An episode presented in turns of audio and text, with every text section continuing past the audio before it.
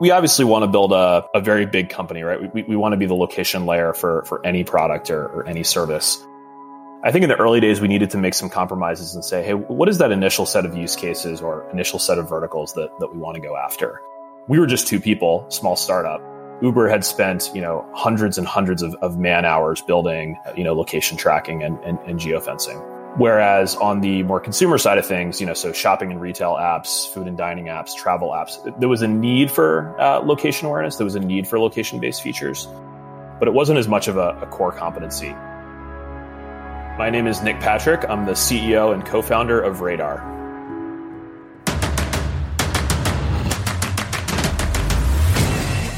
This is Code Story, a podcast bringing you interviews with tech visionaries who share in the critical moments of what it takes to change an industry and build and lead a team that has your back. I'm your host, Noah Labhart, and today, how Nick Patrick set out to create the Stripe for location services built just for developers. All this and more on Code Story.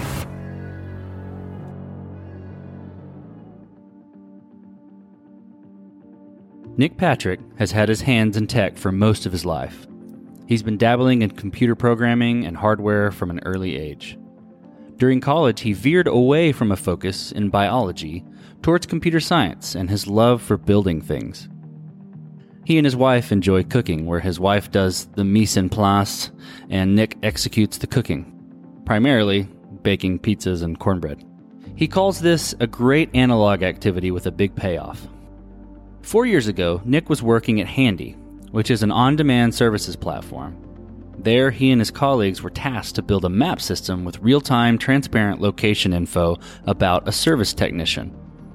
He realized that this was a difficult problem to solve, and quickly found there were no third party solutions out there, i.e., he couldn't find the Stripe or Mixpanel for location infrastructure. So, he and his co founder set out to build Radar, to provide tools to quickly develop location based features right into your technology. Radar is location data infrastructure. We offer tools to help technical teams build location based app experiences. So, SDKs and APIs for things like geofencing or location search or, or geocoding or routing and really got started about four years ago. I had had the experience of working at a company called Handy, which was an on demand services platform. And we wanted to build an, an Uber style system to you know, track our service providers on a map. Right, Uber has this amazing location-based experience where you can type in the name of a destination, you can see your driver coming to you, you can you can see an ETA. We basically set out to build a system like that at, at Handy, and I think learned firsthand how challenging that was it, it seems sort of deceptively simple to start. iOS and Android have a lot of built in location services we found that it was kind of a pain to do and it, it, was hard to do it well. You know, so we put an iOS engineer, an Android engineer, a web engineer on this project, spent a couple months and, you know, ended up with something that didn't work super well, wasn't super reliable, you know, and ended up draining the battery and, and, and took a lot of iteration and kind of reflecting on it after the fact, you know, when we wanted to do payments, we just popped in Stripe. When we wanted to do analytics, we just popped in Mixpanel. But there was no great developer friendly full stack solution for, for locations. That was the initial problem that inspired Radar. Started the company with my co founder, Coby Berman, who I met pre handy at, uh, at Foursquare. And Foursquare is obviously one of the first big location based apps. That was sort of our first taste of all the cool experiences that you could build with location that informed um, you know how, how we built the company and the problem that we're solving as well.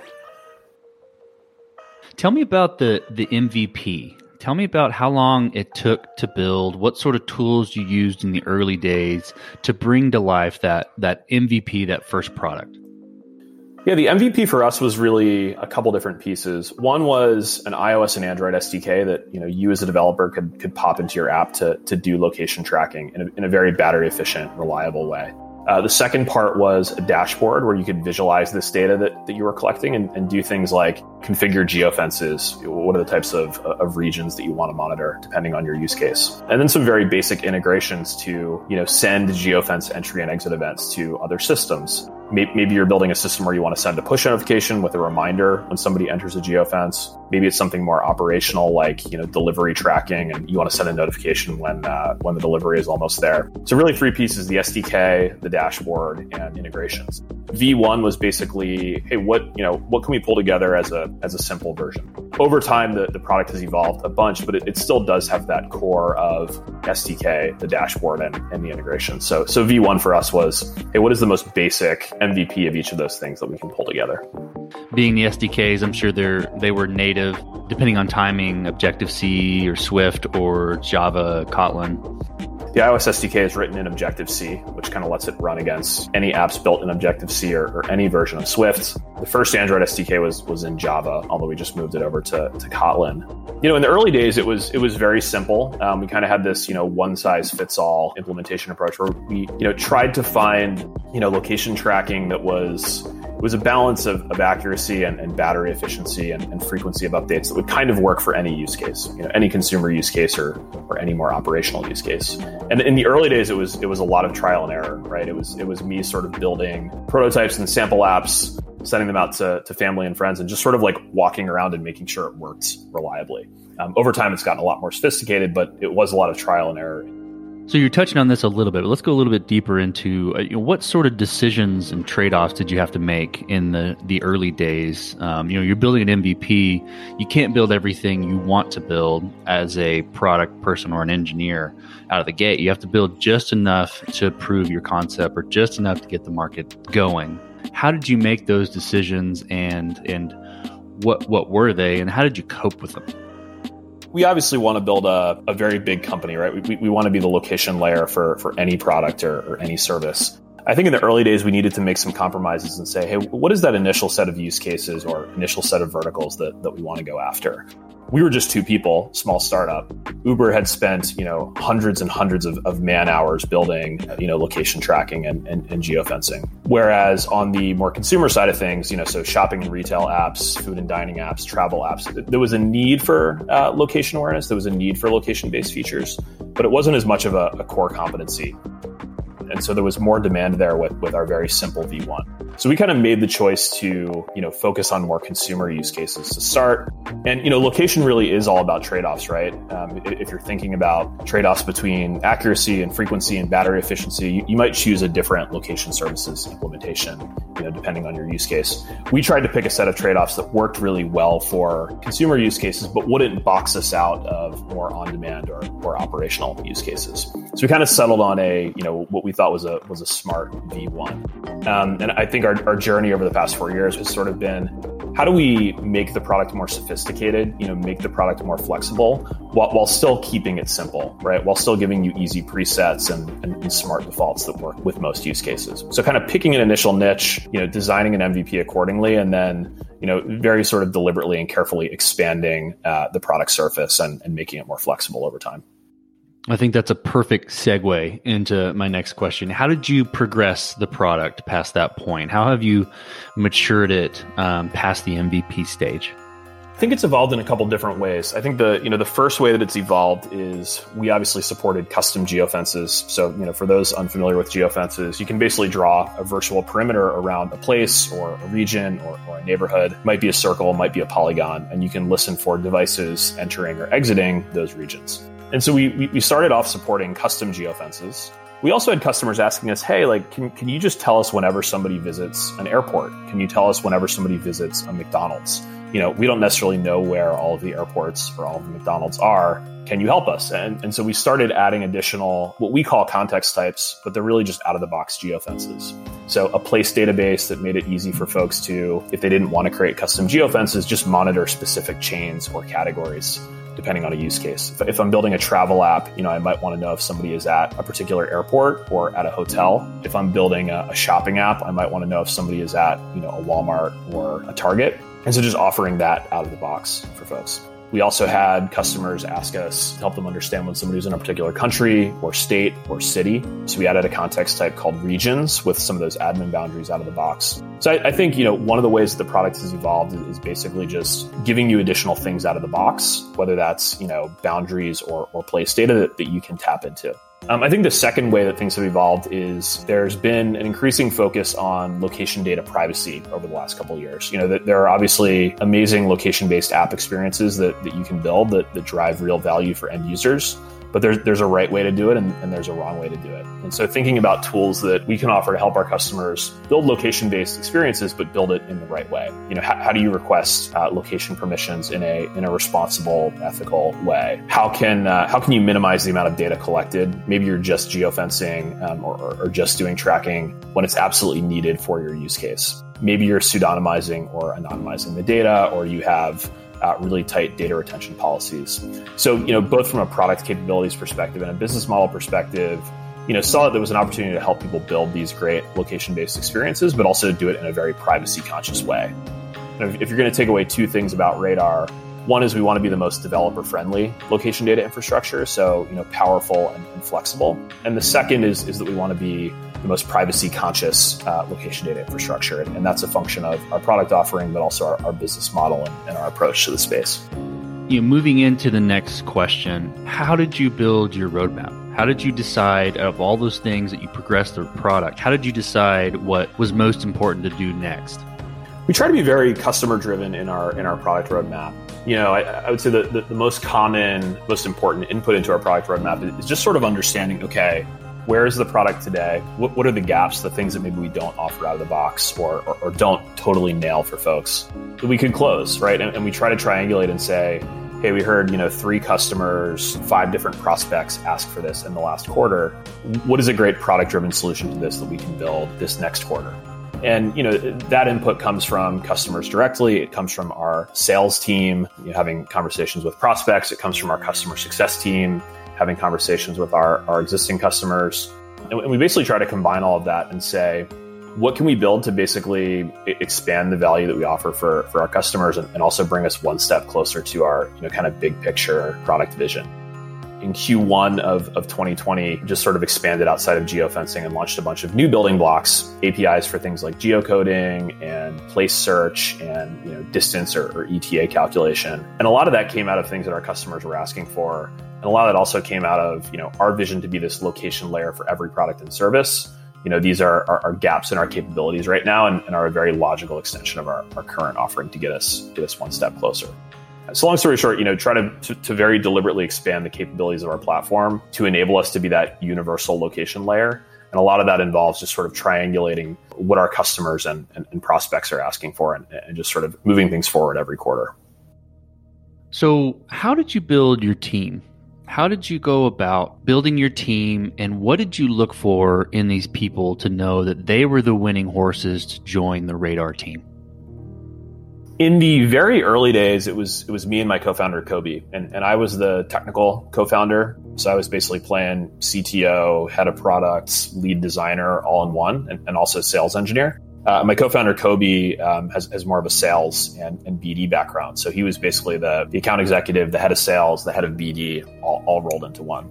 So we had a, a, very clean division of responsibilities, and we were able to work together to to move fast to you know build the product and, and find product market fit. I think o- over time, you know, our, our, technical needs became more complex, and so we were lucky enough to hire Tim Julien as our CTO. Tim actually worked with me and Coby at Foursquare, has, has been in and around the location space for a while, and uh, you know basically helped us level up and, and really scale the product. I think when we think about the types of folks that are successful at Radar, I mentioned being very customer oriented, very product driven. I think entrepreneurial folks who care about the big picture, who understand how all the pieces fit together and, and how the business works. If you're on the sales side of the house, ideally you're very product driven and technical you know you can can understand how, how the platform solves problems for and, and, adds value for our customers. You can connect the dots on customer feedback and you know feed that back into the product roadmap. And on the other side you know our, our engineering team obviously building amazing features and um, scaling our product offering. But you know our, our most successful engineers are, are engineers who also care about what's happening on the customer side of the house right? How much revenue are we shooting to to gain this quarter? Which customers are in the pipeline or piloting and, and, and what do we need to build to make them, them successful. So I think in, general, entrepreneurial folks who are very product oriented and kind of care about the, the big picture are, are most successful at Radar. And we're about 35 people now. Um, the team basically tripled in size last year. and uh, just very lucky to have some some tremendously talented folks across all different departments. Let's talk about scalability a little bit. Kind of bouncing back to the MVP, did you build this initially to scale efficiently, or was that something you were fighting as you grew, or knew you were going to have to fight at a certain point? It's a great question. We we didn't want to over optimize early, right? So I, I, think you know having a an API, having a platform that can stand up to you know millions or billions of API requests doesn't really matter if, if nobody's using it, right? So I think in the early days we were biased towards just how do we get any any traction and throughput at all? You know, thinking less about scalability and, and thinking more about what does the product need to look and feel like to get that get that initial traction and then kind of gradually shifting over time to to scalability you know, so we're, we're now processing, you know, billions of locations per year from, from tens of millions of, of devices. Q2 2020 in particular, we're almost exclusively focused on scalability, developer experience, product quality. We are going to ship some some new things as well, but this quarter in particular, almost exclusively focused on on scalability. But you know, in the early days, scalability doesn't matter if, if nobody's using your product, right? So I, I, think it's just sort of a balance and kind of figuring out, given your level of traction, given where you are, just where on the spectrum do you need to fall to have the best business outcome. So as you step out on the balcony and look across all you've built with Radar, what are you most proud of? I, I, think proud of a lot, you know, proud of the team that we've built, some of the use cases that we're unlocking for, for our customers. I still feel like we're just getting started, and, and I kind of feel this sense of restlessness where you know I, I look at a lot of the apps that I use every day do have some location component, but it might be very shallow, and there are a lot of apps that I use that should be location aware that that aren't. I tend to focus more on the future and say, how do we make every app on every device location aware? How, how do we help unlock the, the next generation of, of app experiences not rest on our laurels too much and, and really just think about what, what can we unlock next and, and, and how do we make radar truly synonymous with with location? What's interesting is you know the landscape seems to evolve every every quarter or two. You know right now with uh, the the covid-19 pandemic you know there's been an interesting shift in in use cases right? The retailers and qsrs that we're working with are, are focused less on you know, building in-store experiences and, and focused more on curbside pickup and delivery and contactless payment experiences. Radar can help solve solve those use cases as well. So it seems like every quarter, every year, we kind of find a, a new set of, of, use cases. The macro situation evolves, and, and, you know feels like there's always more to do. So I think we, we think about how we can continue to expand our product offering to you know unlock new types of experiences and really just sort of look to the future and, and kind of try to keep the keep the ball moving forward. Let's flip the script a little bit. Tell me about a mistake you made and how you and your team responded to it you know, one thing that's been interesting is when, when we started Radar, we thought of Radar as a developer tool, right? We envisioned that it was going to be developers signing up for Radar, enterprise sales cycles, we'd be selling to the CTO as sort of the, the buying persona. I think what we realized when, when we got out in market was we were often selling to, you know, a head of product or a head of marketing that wanted to, you know, build a location-based product experience. They wanted to run a location-based campaign. You know, while, while developers were always important stakeholders, we kind of got away from our roots a little bit and focused on developer experience, but maybe not as much as, as we should have.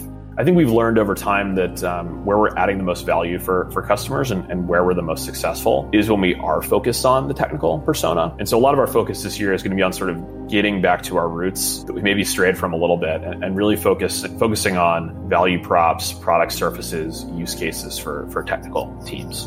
So we'll be launching over the next couple quarters a bunch of new developer tools, kind of rethinking developer experience on our platform, thinking about ways that we can help folks self-serve on the platform. So, you know, not a mistake per se, but uh, something that we learned just kind of through trial and error being in market. And I, I, think finding that our initial intuition of being focused on adding value for developers, adding value for technical teams is our ultimate North Star. And I, I think we're firmly back on that track now. Tell me a little more specifically. What's the future look like for the product and for your team?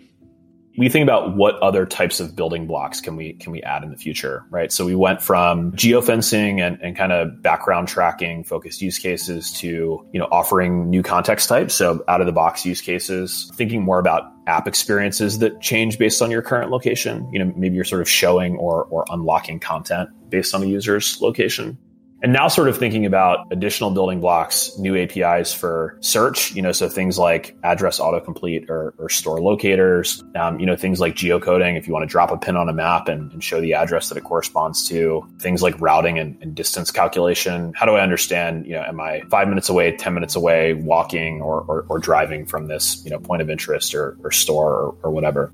So I think in the future we're, we're, we're thinking about like what additional building blocks can we can we introduce next? Really all in service of helping technical teams build you know new types of, of location based experiences. So I think like one theme for the future is, is is new building blocks. I think another theme for the future is new integrations, right? So we want Radar to be the best point solution for location, but you can activate your location data in, in a bunch of different systems. You might want to send this to a, a, push notification platform so you can trigger, you know, offers or reminders or alerts for folks. Maybe you want to tie this up with a feature flagging or, or A/B testing platform where, where you can more easily, you know, change the app experience or, or show content based on location. As we start to think about, you know, curbside pickup and delivery type use cases, maybe there are you know order management systems that we can can plug into.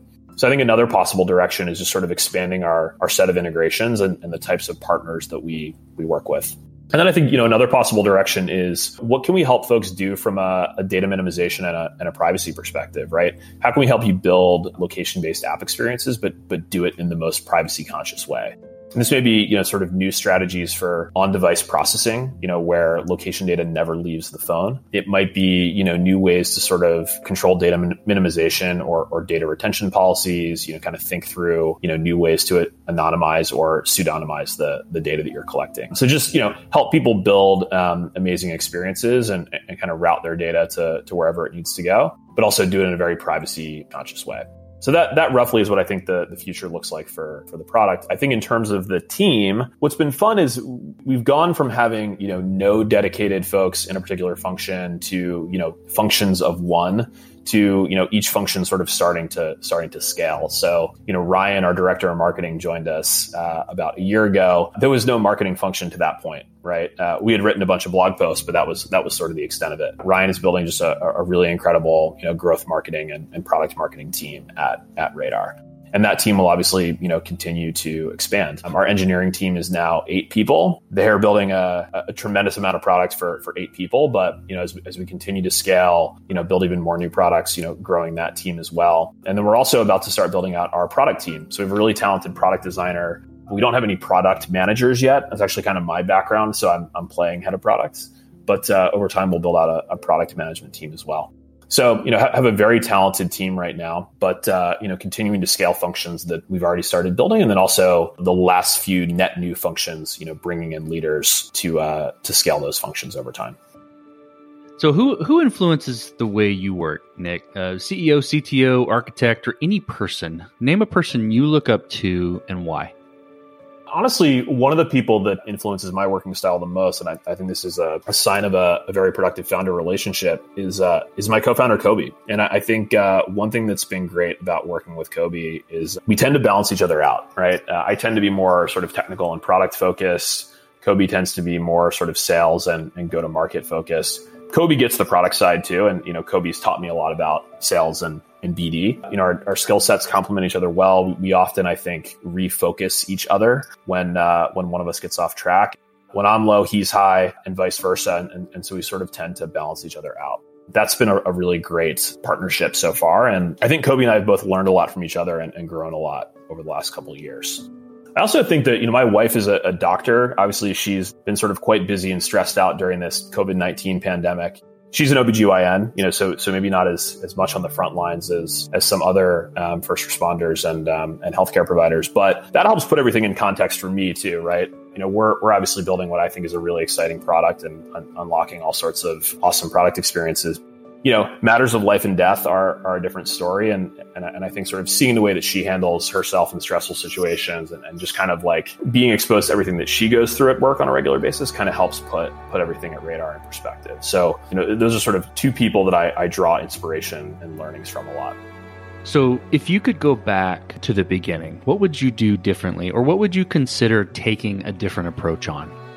And obviously, we're, we're excited about our enterprise business. I, I, think about ways that we can get not just big enterprises using Radar, but also tens or hundreds of thousands of, of developers using Radar as well. That's a function of is your offering self serve? What is the, the product mix that, that you're offering? And I think if, we're going to be really successful in the long term, we need to build a platform that is, is synonymous with location in the minds of all developers. You know, in, in much the same way that I think Stripe has done with payments or, or Twilio has done with, with communications. And so I, th- I think if I could go back to the beginning, hindsight being 2020, I think I, I, would prioritize some of those investments in developer experience a, a little bit earlier. I think we've done a, a, good job, but I think I think we could be doing an even better job, and wish we could have gotten a, an earlier head start there. Last question, Nick. You're getting on a plane, and you're sitting next to a young entrepreneur who's built the next big thing. They're jazzed about it. They want to show it off to the world. They can't wait to show it to you, just sitting right next to them on the plane what advice would you give that person having gone down this road a bit? One part of my story that I, I, sort of skipped over was between Handy and Radar, I actually worked on for about half a year a couple other startup ideas that, that didn't work. These were a bunch of different social app ideas that I had that just really didn't get any traction. What's been great about Radar is, is, is two things. One, I think there's a high degree of you know founder market fit, meaning I, I think Coby and I are uniquely well suited to to build this product, to build this business. I, I think in order to, to be successful, I think in order to raise money from investors, you basically need to be able to convince investors that you are like the best people in the world to build whatever it is you're you're working on. And, and so I think the first piece of advice would be make sure there's a high degree of, of, of founder product or, or founder market fit. It's going to let you tell the most effective story. It's going to let you build the most successful business. So I think that's uh, that that's one piece. I think the second piece is you know build something that you would be proud of even if it didn't work out. I don't know how Radar is going to end up. You know, I'd, I'd, like to think that we're going to build this iconic location layer for, for every product and service on, on every device. But there's certainly a chance that things don't work out. But what I do know is that regardless of how things end, I'll, I'll be really proud that I spent you know four plus years of my life working on this idea. I think it's I think it's an important product and service. I, I think it's it's it's a fascinating problem space, and um, you know I'll have no regrets regardless of the way that it, it, turns out. So you know, make sure you're working on something that you're uniquely well suited to to solve, and make sure you're working on something that you'd, you'd be proud of regardless of of how it ended. Either way, you're going to learn a lot, but but I think those two things are really important, and I've learned that firsthand working on Radar and, and, and a handful of other startup ideas as well. That's great advice. Well, Nick, thank you for being on the podcast. Thank you for being on the show and telling the creation story of Radar. Thanks, Noah. And this concludes another chapter of Code Story. Code Story is hosted and produced by Noah Labhart. Be sure to subscribe on Apple Podcasts, Spotify, or the podcasting app of your choice. Support the show on patreon.com slash code story for just 5 to 10 bucks a month. And when you get a chance, leave us a review. Both things help us out tremendously. And thanks again for listening.